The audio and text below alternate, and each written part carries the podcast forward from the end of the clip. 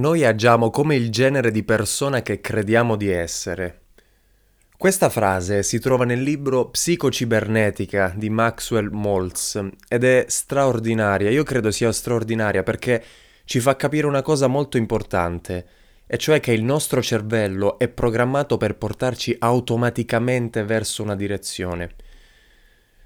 Vedete, le nostre esperienze, tutti i fallimenti e tutti i successi, poco a poco creano l'immagine di noi stessi, creano l'immagine del nostro io. Ma che cos'è questa cosa?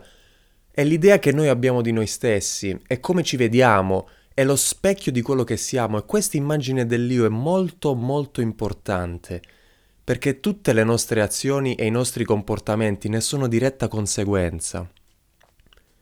Noi siamo fatti per vivere in base a degli scopi, noi immaginiamo e facciamo. Ah, giusto per inciso, il nostro cervello non riesce a fare differenza fra una cosa immaginata e una cosa che è accaduta davvero. Ecco perché ci si può convincere sul serio di cose che non sono mai successe.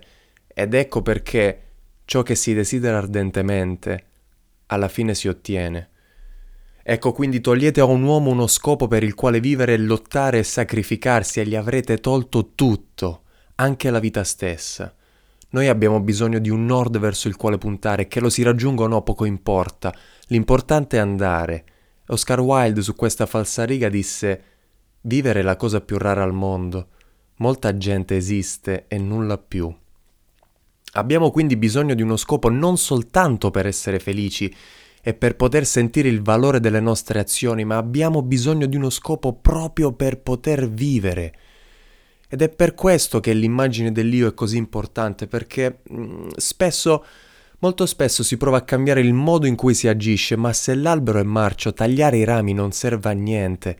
Bisogna curarlo dalla radice, e questa radice nell'uomo è l'immagine dell'io.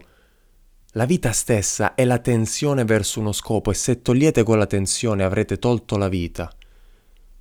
Quindi le domande cosa faccio, dove vado, per che cosa mi batto? Queste non sono soltanto domande, queste sono le domande. E tutto parte da qui a cascata i nostri valori, i nostri comportamenti e soprattutto le nostre azioni. Alla prossima e buon lunedì.